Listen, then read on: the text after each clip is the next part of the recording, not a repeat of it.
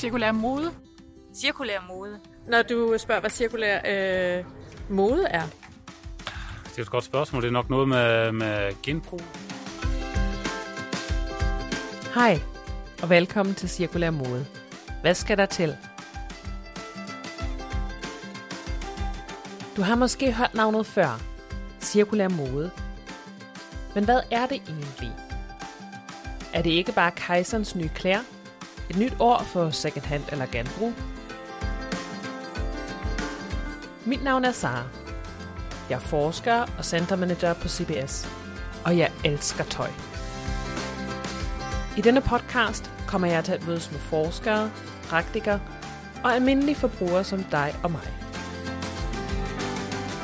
Sammen prøver vi at blive klogere på, hvad cirkulær mode er, hvad det kan, og hvad der skal til for os som samfund at lykkes med den cirkulære omstilling.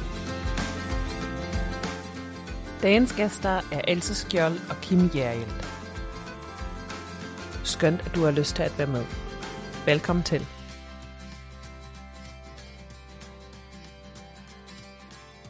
Det ville være fedt, hvis der var en tidsgaranti. Det savner jeg på tøj. Altså, tøj, tøj der tager sig selv seriøst nok til, at det skal kunne holde mere end øh, fem gange, ikke? Og fem gange, det er på den positive side for noget der tøj, hvis man er børn. Især bukser. Hold nu op. Knæ. altså, der, der findes jo allerede tidsgaranti på sådan noget som fjeldereven og den slags går ud fra. Eller i hvert fald, nej, hvad hedder de der andre? På, på, det er Appalachian Trail, hvad hedder den? Nej. Pa- Pa- Patagonia. Der er, der er tidsgarantier på. Øhm, men, øh, men det er fedt, hvis det også kom ind på normalt tøj. Øh, jeg kan ikke rigtig se nogen grund til, at det ikke skulle være det. Hvorfor egentlig en podcast om cirkulær mode? Vi er mange, som er enige i, at cirkulær økonomi er en vigtig brik i fremtidssikringspuslespil. Men hvordan gør vi det i praksis? Cirkulær økonomi er en kompleks størrelse med mange stemmer og perspektiver. Vi taler meget om det, uden at vi nødvendigvis taler med hinanden om det. Med denne podcast vil jeg gerne skabe et talerør til vores dygtige forskere og praktikakolleger i feltet. Dagens gæster er Else Skjold og Kim Jærhild. Else er lektor i design og bæredygtighed på det Kongelige Akademi, og Kim er leder af det cirkulære økonomiteam hos Lifestyle og Design Cluster. Vi mødtes online for at tage en status på den cirkulære omstilling i mode- og tekstilbranchen. Vi talte om muligheder og udfordringer, og hvad der skal til for omstillingen til at lykkes. Du lægger måske mærke til nogle lydudfordringer i denne episode. Vi blev også ekstra udfordret af en strømafbrydelse, mens vi optog online. Men det er nu vilkårene under corona. I hope you can bear with me.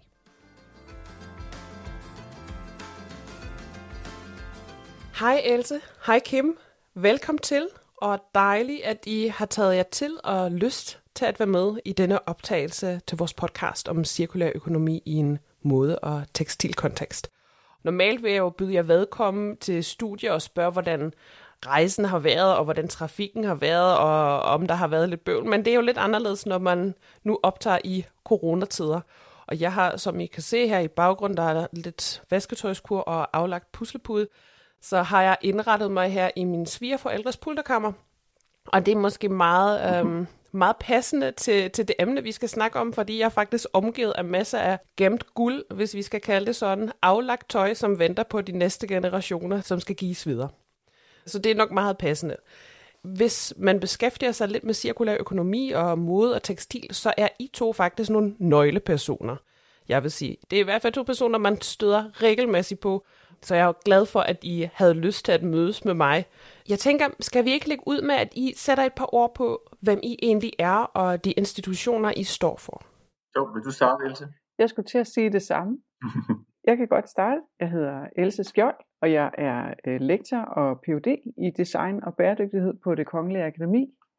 Og så er jeg programansvarlig for et helt nyt øh, kandidatprogram på øh, mode og tekstil, hvor vi har integreret øh, bæredygtige principper og tanker i det hele, for det kan vi mærke, at der er rigtig meget efterspørgsel øh, for både i branchen, der aftager vores kandidater, og hos de unge mennesker. Jeg vil lige tilføje en lille bitte ting omkring mig selv, og det er, at jeg jo faktisk har min Ph.D.-grad fra CBS. Øh, jeg, jeg er Ph.D.-kandidat mellem CBS og Designskole Kolding, så øh, jeg er jo lidt, jeg har jo lidt en snas af huden med det her med organisation og ledelse, og det er jo faktisk det, der, der gør, øhm, at jeg forsker på den måde at gøre i høj grad. Og så har jeg forsket øh, i bæredygtig omstilling øh, i samarbejde med virksomheder, både øh, på Designskolen Kolding, da jeg var der i gennem 13 år, og nu er jeg rigtig aktiv faktisk øh, blandt andet sammen med Kim hos Lifestyle og Design Cluster, som jo er blevet sådan et øh, powercenter, noget af det vi har manglet rigtig meget, altså nogen der ligesom ser vores område og kan faktisk også finde forskningsmidler til det, øh, og, som, øh, og som er med til at bygge den her rigtig gode bro mellem virksomheder og forskning, synes jeg. Det var sødt sagt, Else, og øh, du har jo givet, kan man sige, indlægningsordet Lifestyle og Design Cluster. Det er der, hvor jeg er leder af vores cirkulære økonomi-team af 10 mennesker, som arbejder med projekter inden for cirkulær økonomi og ind i branchen. Og cirkulær økonomi er en growing business, for at sige det på den måde. Jeg tror, vi var 3-4, da jeg kom for to og et halvt år siden, og nu er vi 10, øh, og faktisk formentlig færdige med at, at vokse. Og det afspejler dels et lifestyle og design cluster, der var meget tidligt ude og arbejde med cirkulær økonomi. På den måde har vi jo øh, haft et langt samarbejde med Else øh, og Designskolen Kolding og VIA og andre, og nu øh, jo i stigende grad selvfølgelig også med det kommende akademi. Og øh, det outreach og den interesse for at bygge bro og potentialet i at bygge bro, det øh, er jo noget, vi er født med, kan man sige, som klyngeorganisation, fordi det er vores primære opgave, det er at forbinde brancherne, altså design, mode, møbelbrancherne og de virksomheder, der er i den, øh, det startup-miljø, der er i den, med vidensinstitutioner og den øh, nyeste og bedste forskning. Det spændingsfelt kræver typisk en masse penge, så, så det er det, vi måske kan sige, at vi er, det er vores spidskompetence, det er i virkeligheden at sørge for at holde øh, branchen inde i politikerne og de administrative systemers opmærksomhedsfelt og sørge for, at der er projektmidler, at søge, og så sørge for selv at, at være operatør og projektleder på projekter.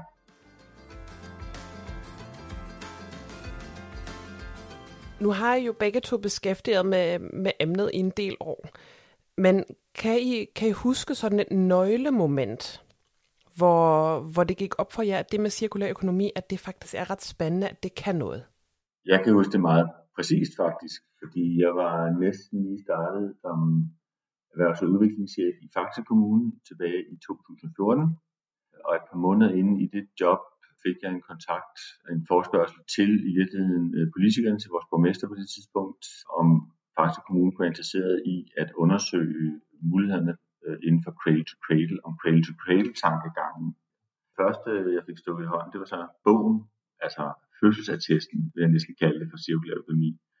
Og jeg læste den, altså tror jeg, i løbet af et døgn, og så var jeg faktisk solgt til den her tankegang. Så det handler jo om, at, øh, at vi rent faktisk har en mulighed for at leve, som vi gør, og måske yderligere udvikle vores velstand øh, i bred forstand, hvis vi gør det klogt, og hvis vi sørger for at close the loops og gøre det cirkulært, at sørge for ikke at, øh, at tage flere ressourcer ud af biosfæren øh, og jordskorpen, end vi har mulighed for det faktisk også kan gøres på en måde, så det er regenerativt, altså nærmest beriger naturen, altså vi ligesom kan reetablere noget natur og noget biodiversitet.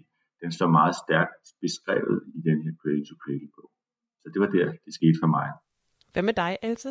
I forhold til cirkulær økonomi, så har jeg jo været øh, rigtig meget involveret i at udvikle det her øh, garderobeforskning, som jo handler om øh, at forstå, hvordan særligt øh, beklædning egentlig giver værdi for mennesker. Fordi det var der påfaldende lidt øh, viden om. Altså, øh, der var sådan noget, øh, der var, har været rigtig mange og fantastiske antropologiske studier af ligesom andre kulturers øh, tøj. Øh, og så var der øh, en meget stor udvikling af teori omkring, hvad ligesom vestlig mode er for noget, modesystemet og trendledere og alt det her. Men der var faktisk utrolig altså nærmest påfaldende ingen forskning om helt almindelige mennesker, øh, som dig og mig og vi tre, der sidder her, og hvad vi egentlig gør med tøj. Så der startede jeg ligesom, og det har knyttet mig meget tæt sammen med nogle forskerkolleger, en der hedder Ingun Klepp, som er professor på Oslo Met i Norge, og så øh, Kate Fletcher, som sidder på det her øh, Center for Sustainable Fashion i London. Vi har holdt meget tæt sammen og snakket meget om det her med, hvor vigtig brug er. Og så i stigende grad, så kommer det her øh, begreb cirkulær økonomi på banen, og jeg må sige, at i, i meget lang tid opfatter vi det lidt som sådan en slags øh, trylleformular, der bliver smidt ud som uh, et eller andet slags øh, magi, som hvis man gør det, så kan man faktisk lidt fortsætte, som man plejer. Man kan bare lige putte det her cirkulær økonomi ind, som det er lidt uklart, hvad det er, så bliver alting løst. Og det finder vi faktisk utrolig provokerende. Og jeg tror, der var sådan et, et, et, et snit, ligesom i, i vores øh, debat om det, hvor vi fandt ud af, at måtte vi altså fortalt sammen, så vi i september 2019, der besluttede vi, at vi skulle øh, øh, begive os øh, op i en hytte i Norge, og så skulle vi gå hen over et øh, lille bjerg og fortalt øh, en ordentlig, ordentlig snak om øh, alle de her ting, der foregik. Og så øh, tror jeg, vi besluttede, at øh, hvis ikke vi kunne lide andres øh, definition af cirkulær økonomi, så ville det ikke nytte noget at sidde og være sure over det. Så måtte vi ligesom øh, tage det til os og sige, hvad synes vi så der? Og det tror jeg, det er meget høj grad, det jeg så prøver på, det er at, øh, at sige, at det her med at forstå, hvordan ting giver værdi i, i brug, det er hele nøglen. Fordi du kan ikke cirkulere noget, hvis det ikke har nogen værdi for nogen. Og det er en meget, i virkeligheden en meget, meget stor, stor snak, men det er nok den, der er meget central, fordi vi har fået så mange produkter, særlig beklædning, som simpelthen giver altså ufatteligt for lidt værdi for nogen som helst. Og det er jo sådan set helt fra start til slut, ikke? det er fra cradle to cradle.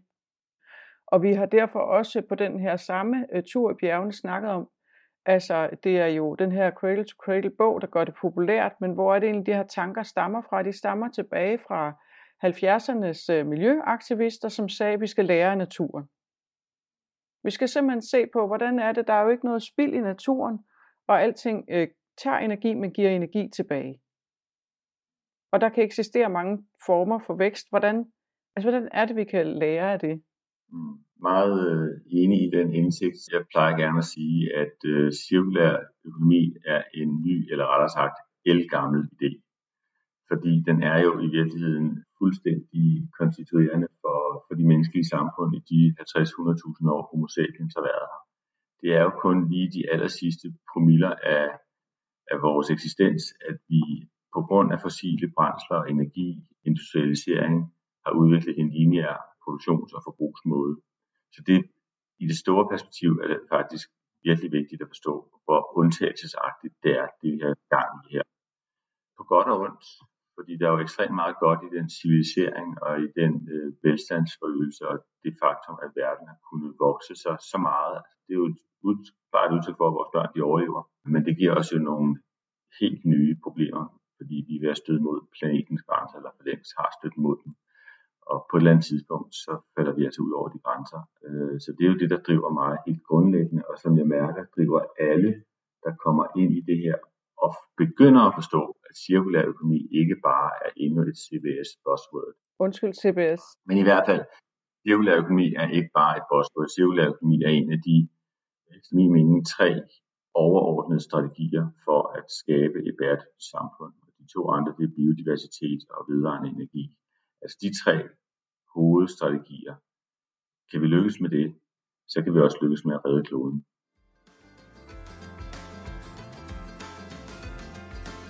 Ja, jeg kan rigtig, øhm, rigtig godt forholde mig til det, I siger, og genkende rigtig meget af, mine, mine egne overvejelser. Øhm, nu har Else jo nævnt, at jeg har også forsket inden for, inden for modebranchen og deleøkonomi som, som løsninger på nogle af de problemer, vi ser, og jeg kan godt genkende den der diskurs, som, som fremhæver et koncept som den der hellige gral eller magiske bullet, som pludselig skal fikse alt. Og, og helst selvfølgelig give os lov til at fortsætte, som vi plejer. Men i, i jeres optik, hvad er det så, cirkulær økonomi rent faktisk kan, når vi kigger på mode- og tekstilbranchen? Ja, jeg synes, det der er det, øh, et meget vigtigt ord, øh, det er økonomi. Og, og det er, at det faktisk er en anden form for økonomi, end vi har i dag. Men som Kim siger, den, har, den økonomi har jo altid været der. Vi har simpelthen bare efterladt den på barongen i nogle årtier. Og nu tror vi, vi skal opfinde noget helt nyt. Øh, jeg synes tit, jeg hører, når jeg hører grønne forretningsmodeller eller cirkulære forretningsmodeller, øh, så er det som om, det er noget meget mystisk land. Som vi siger det, men vi kan ikke forstå, hvordan skal vi tjene penge på det. Og jeg har altså hørt en, altså ingen nævnt, ingen glemt, men meget, meget fremtrædende person fra modverdenen, der arbejder meget med, med bæredygtighed, som sagde, og jeg tror, jeg citerer øh, helt ordret, øh, jeg forstår ikke rigtig helt det der cirkulære økonomi, hvordan man skal tjene penge på det, fordi det der opcyklede polyester, vi har, det er så dyrt. og, og det for mig, det fortæller ligesom alt om, hvor øh, rigtig mange virksomheder egentlig er henne. At de, øh, de tror, øh, både bæredygtighed og cirkulær økonomi, det handler om, at de skal ligesom, de, de kan kun tjene penge på den måde, de gør. Desværre må de så betale noget ekstra, fordi alle mulige onde mennesker og forskere tvinger dem til det. Øh, men det er ikke sjovt, og så kan de lave noget meget kedeligt tøj, modsat det sjove tøj, som de normalt jo laver. Og der, altså, det er ligesom, der, og det, øh, øh, det, det er rigtig meget svært for rigtig, rigtig mange mennesker øh, at forstå, at det, der er en økonomi, og den har været der, og vi skal faktisk bare gå meget få skridt tilbage i den danske øhm, øh, virksomhedskultur, øh, for at finde masser af fantastiske entreprenører og forretningseventyr, øh, som der handler om at øh, holde ting i brug og holde ting ved lige og sælge ting fra den ene til den anden og justere, altså i forhold til beklædning, justeringsgraderier, reparation, omsyning og helt frem til, at der jo var masser af genskabelse af fiber, det øh, på engelsk hedder det shotting. Øh, hvis man tager til øh, Museum Midtjylland i Herning, hvor øh, jeg ved, Kim er tit, øh, der er der jo simpelthen sådan nogle gamle maskiner, som der gjorde det. Og det var jo fordi, at man, øh, man kunne ikke drømme om at bare smide en værdifuld ressource ud. Præcis. Øh, og, der, og der tror jeg, altså, der er rigtig mange særlige mode, fordi mode er jo nok det mest lineære af det alt, fordi det er på mode, og så holder det op med at være mode, og så kan vi desværre slet ikke tjene penge på det mere, fordi det var på mode sidste uge, nu er det ikke på mode mere, så er det ikke noget værd. Og der er et eller andet indbygget den logik, der gør det nok særlig svært for lige præcis modebranchen at forstå, men hvad er det så, vi skal? Jamen, I skal jo faktisk tjene penge på jeres tøj igen. Det, det er faktisk påfaldende, som moden har lavet sig forlede af de her lineære fast fashion modeller til helt at glemme den forankring i den brede samfund, som moden jo ellers ofte har vist, at den kan. Altså jeg tænker sgu tit på den ekstreme kreativitet, som modefolk eller tøjinteresserede udviser, når der er verdenskrig. Ikke? Altså så kan man skulle lige pludselig lave kreationer af fiskeskin og alle mulige restmaterialer. Ikke? Så på en eller anden måde, så bliver det bare meget bekvemt, når man får den der lineære produktion, og man får nogle designere, som altid kan træ- i princippet trække på en uendelig fond af ressourcer over hele verden. Altså, the sky is the limit. Og i virkeligheden, så skal man jo tilbage til at sige, at kreativitet opstår, når der er begrænsninger. Når du ligesom har noget, som du skal holde dig inden for, og noget, du så inden for den ramme skal levere så godt som muligt. Og det synes jeg virkelig, at altså på mange måder har vi virkelig levet i en boble og en parentes siden, ja, man kan sætte forskellige ord på det, øh, men i hvert fald siden øh, efter 2. verdenskrig, så har den vestlige verden været i en anden helt mærkelig undtagelsestilstand, øh, hvor vi har glemt og på en række punkter, og det gælder bestemt ikke kun mod hele vores fødevare og madkultur, og hvor omgiver vi os også med meget elendig møbel øh, og inventar. Altså alt det der, altså det er blevet sådan en, en sjov øh, ja, blindhed over for, hvad kvalitet og, og levetid og det, at noget kan gå i arv. Pulterkammeret, altså hvad er pulterkammeret udtryk for? Det er udtryk for, at ressourcer er knappe, og man passer på ting, som man ved kan blive til nytte og gavn på et tidspunkt igen. Jeg, jeg bruger meget tit i øh, både min undervisning og jeg snakker med, med virksomheder sådan et helt bestemt øh, fænomen, som der opstod mellem øh, 1965 og 67, og det var de her øh, papirkjoler. Det var, øh, det var en, øh, en øh, designer, der øh, opdagede de her sådan noget papirtøj, man havde på hoteller det var til at holde hygiejnen, og tænkte, det der, det er jo simpelthen spritsmart. Så kunne man købe sådan en kjole i en lille pose, og øh, der var alskens øh, popkunstnere, Andy Warhol dekorerede dem og alle mulige. Og det var jo ligesom i, i sådan udtrykte tiden med, øh, med de her nye ungdomlige øh, idealer, p-piller og beatmusik og hvad skal du have, og den øh, nye moderne frie kvinde, der øh, øh, godt nok ikke skulle sidde derhjemme og reparere og omsy og alt det gamle bras. Øhm, og der stod simpelthen på posen, der stod disposable fashion. Og nogen der stod der også disposable fun. Og jeg tror, hvis man dengang ligesom havde, havde vidst, øh, hvor meget det skulle være sådan en, øh, et øh, ord, der faktisk kendetegnede, hvad vi gør i dag, så tror jeg, de har været helt chokeret og tænkt, at det øh, kommer jo aldrig til at ske. Altså jeg har også siddet med materiale på Museum Midtjylland igen, hvor der står, det er sådan nogle hæfter, der er lavet til, øh, til øh, folk, der har butikker, der har med tøj at gøre, så står der, at der, vi kommer jo aldrig til at producere tøj, der bare har med mode at gøre. Man skal jo se på brugsfunktionen og brugsegenskaberne. Og det har vi jo også fuldstændig forladt. Mm. Stort set. Ja, der er, der er mange ting, og på en eller anden måde så handler det her jo også for os som kultur om, at, at også kigge tilbage i historien og lige besinde os på, hvad vi egentlig kommer fra lige for lidt siden. Altså. Og her kan man jo også pege på, på andelsbevægelsen og på et, et langt mere levende og folkeligt forankret demokrati helt generelt, og øh, en kultur, hvor produktion, forbrug og kultur smeltede sammen på en anden måde, end, end det er i dag. Øh, ja, men så, så cirkulær økonomi, ja, en, en simpel overskrift, men når man begynder at dykke ned i det, så folder der sig rigtig mange ting ud.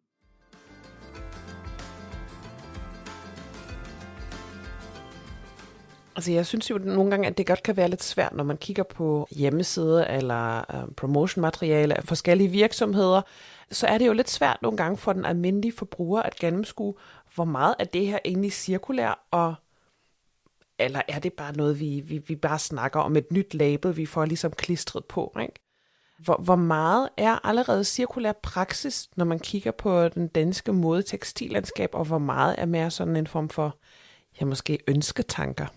Det er et meget centralt spørgsmål. Altså, der er en bevægelse, det er der ingen tvivl om, at den er positiv, og den går i den rigtige retning. Men vi er også lige nu midt i en meget øh, kompliceret situation og en stor forvirring, fordi der er, øh, hvis vi bare tager det med certificering og mærker, så er der en jungle af mærker derude, og en jungle kan jo være god, fordi det er jo mangfoldighed og biodiversitet osv., men problemet for SMV'er, det er, at det altså små og mellemstore virksomheder, og dem er der jo mange af i modebranchen, det er, at det er dyrt, og det, det er faktisk et meget vigtigt valg for dem, hvordan, hvilken vej de skal gå i forhold til at dokumentere øh, deres bæredygtighedsrejse, så at sige. Der har vi et uløst problem, fordi at øh, der er for mange mærker lige nu, som, som ikke er øh, måske troværdige nok, og som ikke har den der kendthed og generelle accept hos forbrugeren, der gør, at vi kan sige til, til virksomhederne, det er det her mærke. Altså i virkeligheden skulle vi jo arbejde frem imod, at for eksempel svanemærket, hvis man, altså at det kunne komme til et sted, hvor at svanemærket tøj, så ved man, at der er anvendt fuldstændig fornybare ressourcer i vejen rundt. Ikke? Altså det kunne være en fantastisk vision. Der, der er selvfølgelig også greenwashing, øh, altså at man øh, kalder sig bæredygtig, bare fordi man lige pludselig har introduceret en produktlinje med 10% genanvendt polyester. Altså man ser jo den slags eksempler, men de efter min vurdering bliver de heldigvis færre og færre. Og ligesom bekymringen hos virksomhederne for at blive taget i greenwashing er faktisk meget stor. Så de virksomheder, vi arbejder med i vores forløb, er meget opmærksomme på, øh, hvad kan vi sige? Altså nu er vi gået ind i det her, vi arbejder med cirkulær økonomi, hvad kan vi overhovedet tillade os at sige? Og hvad er sammenhængen i virkeligheden så også mellem cirkulær økonomi og så bæredygtighed osv.? Ikke? Det skal vi sammen i i branchen og i økosystemet hjælpes ad med at finde nogle gode og forhåbentlig også meget tilgængelige, også økonomisk tilgængelige øh, måder at håndtere øh, meget snart. Jamen altså, jeg, jeg kan jo kun sige fra mit sted, at, at for det første, så er reguleringen jo meget, meget øh, vag om, hvad man må kalde hvad. Og der mangler jo også katastrofalt meget viden om, hvad det egentlig er. Øh, sådan set hos hele vejen rundt, altså hos politikere, hos forbrugere, hos branche. Og øh, de certificeringer, vi har, øh, for det første er der en, øh, rigtig mange af dem. For det andet, så er de, øh, mangler der rigtig meget data til at understøtte dem. For eksempel, så den her brugsfase, som jeg er så optaget af, der er ikke noget data på den. Altså der er ikke noget kvantificerbart data, der kan understøtte certificeringer. Det vil sige, at alle certificeringer handler udelukkende om øh, fibertekniske prøver, altså nogle tekniske styrkeprøver, der laves før det sendes ud. Så det vil sige, at det kan være, at det ligger ude i dit pulterkammer, Sara, og egentlig performer rigtig, rigtig dårligt. Efter ganske få år ser det grimt ud, det, det lugter, øh, det, du kan ikke få dårlig lugt ud, alle mulige ting. Det er ikke med i de nuværende certificeringer. Og det er bare et lille bitte udtryk for, hvor meget øh, viden der mangler. Øh, så derfor så er det meget problematisk, at man øh, ligesom, altså man bare øh, udelukkende taler om de her certificeringer, så hvis man bare har dem, så er alting godt, og det er også rigtig, rigtig svært for vores virksomheder, fordi de er så, øh, de mangler så meget viden, og de mangler også nogle organer, der kan hjælpe dem med at videndele. Fordi det her det er en altså umenneskelig opgave for dem at løfte øh, helt alene, og det ved øh, Kim også øh, alt om, fordi at I sidder med rigtig mange af dem. Øh, noget af det, nu er jeg, sidder jeg lige nu i, øh, i det her øh, taskforce, der er udvalgt af Erhvervsministeriet til øh, grøn øh, omstilling, som håbentligvis er sådan en start på at lave øh, reel videndeling mellem alle de aktører, der er i branchen. Og, øh, og der har vi valgt øh, det her redskab, man har øh, valgt at bruge på vores modeuge.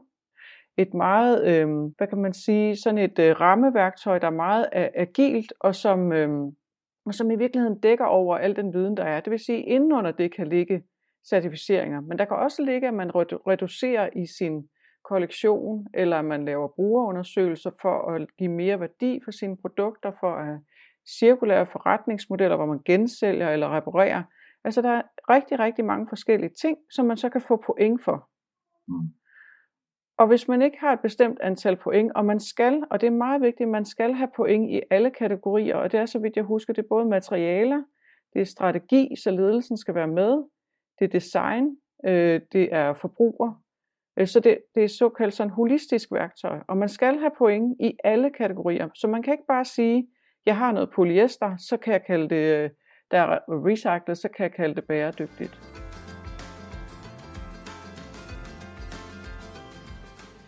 Ja, jeg tænker, hvad, altså med det i minde, som jeg lige har sagt, de, de form for, for hamsko, især når det kommer til vores vaner og tankegang. Hvordan får vi rykket ved dem? Altså, hvordan får vi skubbet dem i den rigtige retning? Uha, jeg tror lige nu er vi mange, der ser meget, meget øh, stift hen imod øh, EU og de nye direktiver, der er på vej, fordi der kommer rigtig meget til at ske noget. Altså, jeg, øh, jeg er helt overbevist om, at der skal ske noget lovgivningsmæssigt Øh, fordi det her, det kommer ikke af frivillighedens vej. Vi har faktisk rigtig travlt. Fordi vi sidder i en sektor, der er meget problematisk, som den fungerer nu. Ikke? Og når jeg ser på det lovgivning, der er på vej inden for ganske få år, så tænker jeg, hold da op, vi har en branche, der er, altså jeg ved slet ikke, hvordan de skal nå derhen. Altså det ved jeg faktisk ikke. Og det er ikke fordi, det ikke er disrespekt over for de mennesker, øh, der er jo, vi har rigtig, rigtig mange dygtige designer og forretningsfolk, men, men der er særligt det mode øh, verden. Øh, det er en logik, der er så grundlæggende anderledes, end det de bliver tvunget til at gøre. Så jeg, jeg ved slet ikke, hvordan vi skal gøre det faktisk. Mm. Det, jeg, altså, jeg synes også, der er en kæmpe stor elefant i rummet, og det gælder ikke kun øh, modebranchen. Og elefanten i rummet er, at den omstilling, vi skal præstere til en ægte bæredygtig modeindustri og modeforbrug, den kan ikke lade sig gøre, uden at der er enorme kapitaler, der bliver destrueret, for at tale i marxiske termer. Ikke? Altså, den slags omstillinger kan ikke lade sig gøre, uden at der simpelthen er nogen, der er rige i dag, som ikke er rige i morgen. Eller man kan sige, ikke helt så rige i dag, som de vil være i morgen. Og det betyder så også oversat til, til almindelig øh, socialdemokratisk dansk, at det kan komme til at koste arbejdspladser. Og det er der jo masser af opbrudssituationer, der har gjort historisk, og så opstår der nogle nye arbejdspladser, og så indretter vi samfundet efter den nye situation. Men det er øh, elefanten i rummet, at den disruption, vi skal lave i løbet af ni år, den kommer til at koste rigtig meget kapital og arbejdspladser. Det, det er måske faktisk der, hvor jeg ikke er helt enig. Men det kommer til at koste for dem, der ikke forstår, hvad det her betyder. Så der er altså nogen, der tror, at de kan fortsætte, som de gør nu, og så ligesom øh, lappe lidt hist og pist. Og det kommer ikke til at kunne lade sig gøre. Der er to ting. Der er både den der modsætning mellem at have det øh, sjovt med tøj, og så være bæredygtig, der er uheldig. Men der er også den der modsætning mellem, at vi skal redde verden, øh, men det koster desværre, at vi må ikke, øh, vi må ikke øh, tjene penge. Og, og jeg synes, øh, sådan en som øh, Mette Frederiksen har jo sagt det meget tydeligt, jeg er socialdemokrat først, og så er jeg grøn bagefter. Og der synes jeg jo altså bare, at hvad hedder det, det er jo ikke sjovt at være socialdemokrat, hvis der ikke er nogen verden at leve i. Altså, så det kunne jo godt være, at der var nogle gode socialdemokrater, der kunne få nogle nye arbejdspladser i den her grønne cirkulære økonomi, som jo er en økonomi, det er bare en anden slags økonomi. Så jeg er fuldstændig enig, at der er nogen, der vi kommer til at se nogle meget voldsomme konkurser, og nogen, der mister rigtig mange penge, hvis de simpelthen ikke øh, kommer med øh, på den her bus. Ja, og det var lige præcis det sidste, der var min pointe. Og mm. altså, det er klart, altså gør man det her virkelig begavet og proaktivt, og det er jo faktisk vores mulighed som et lille agilt land, så behøver det ikke nødvendigvis at koste danske arbejdspladser. Så kan vi tidsnok ligesom skabe nye arbejdspladser, og vi kan flytte kapital fra det, som ikke er holdbart, over til noget, som er holdbart. Det tror jeg bare ikke, man kan sådan på verdensplan, hvis skal være helt ærlig. Altså, og det er der heller ikke historisk belæg for, fordi det skal gå så hurtigt, som det skal. Der er ingen tvivl om, at det her, den her disruption, også denne her trussel mod kapitalinteresser, mod altså finansielle aktiver, at den er jo helt øverst på øh, agendaen, både hos centralbankerne i hele verden og i EU, som jo presser på for at få lagt en helt ny taksonomi, en helt ny vurderings, øh, sæt af vurderingskriterier ned over den finansielle sektor, fordi de er helt med på, at hvis ikke vi får taget fat på det her hurtigt og proaktivt, så ender det med noget, der ikke kan kontrolleres.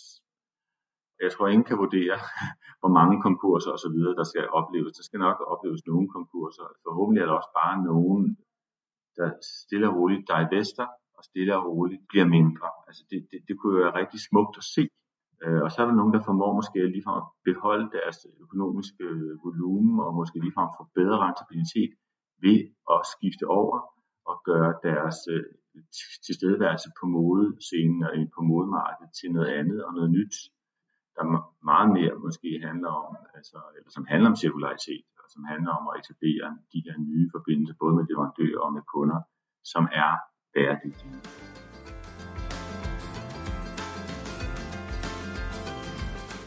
Hvad synes du? Lyder det spændende? Har du lyst til at høre mere? Så husk at abonnere på denne podcast. Hvis du har nogle idéer til emner og personer, du synes, vi burde have med i kommende afsnit, så send endelig en mail til os på sustainability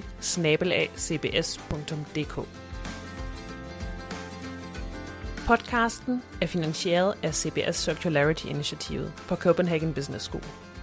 Titelmusikken er sang Funhouse af Crowander. Tak for denne gang. Vi høres ved.